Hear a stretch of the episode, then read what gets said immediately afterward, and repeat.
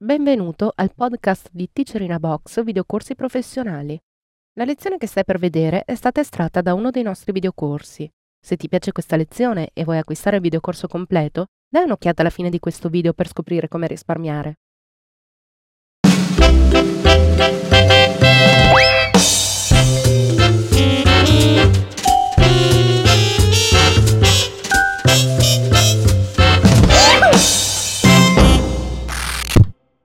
Episodio numero 40. Un progetto completo in pratica. Considerazioni sulla costruzione della griglia di layout. Corrisponde alla lezione 2150 tratta dal corso professionale di Adobe Dreamweaver CS4.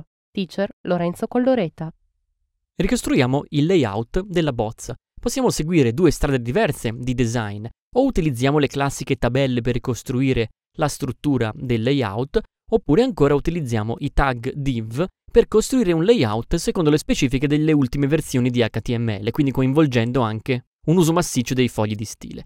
Utilizzeremo adesso una procedura intermedia, cioè le tabelle verranno utilizzate per costruire l'ossatura grafica, lo scheletro del sito, i fogli di stile verranno utilizzati per fornire delle caratteristiche grafiche aggiuntive al testo e agli oggetti grafici, una sorta di ibrido tra queste due tecniche, che è ancora estremamente valido perché è molto veloce da mettere in pratica. Naturalmente non si tratta dell'unico modo per arrivare al risultato di ricostruire il layout del sito, potreste trovare più comodi o più efficaci anche altri metodi. Per costruire il layout della bozza Photoshop possiamo utilizzare Dreamweaver in una modalità assistita, cioè che ci aiuti a tracciare graficamente con il mouse la tabella direttamente sullo schermo, ma nel caso in cui noi fossimo già in possesso di un layout Photoshop o proveniente comunque da un'applicazione che ci ha aiutato a formare già i componenti grafici e i rapporti delle dimensioni tra gli oggetti, possiamo semplicemente misurare e costruire la tabella sulla base di quanto abbiamo già realizzato nell'applicazione di grafica. Per fare questo potrebbe essere necessario pensare un attimo alle caratteristiche dell'oggetto tabella, così come specificato in HTML.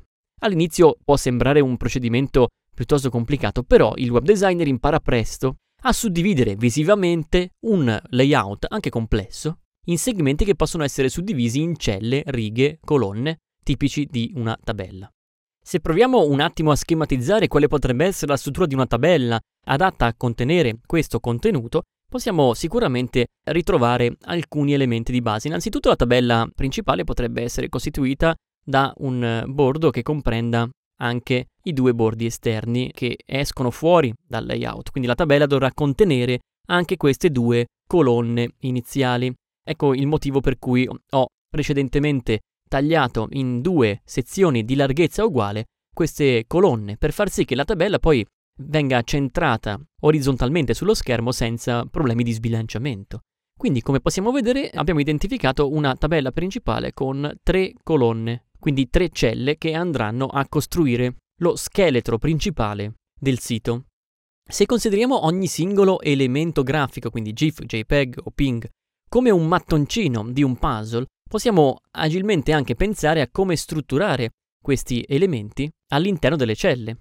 Perché se gli elementi sono posizionati in sequenza, come questa striscia di menu, sarà sufficiente posizionare gli elementi uno accanto all'altro come i caratteri di una scritta per poterli agevolmente rappresentare in una linea retta senza problemi di impaginazione. Ovviamente un oggetto del genere, che è stato salvato in un'unica soluzione, occupa il suo spazio orizzontale perfettamente, avremo bisogno di ragionare diversamente in questa zona perché in questo punto non ho estratto alcuna sezione, quindi dovremo fare un ragionamento un pochino diverso. Anche in questo punto dovremo fare un ragionamento leggermente diverso perché siamo di fronte ad un oggetto che può essere suddiviso in due colonne, diciamo, secondarie, che contengono rispettivamente i pulsanti e il paragrafo di testo.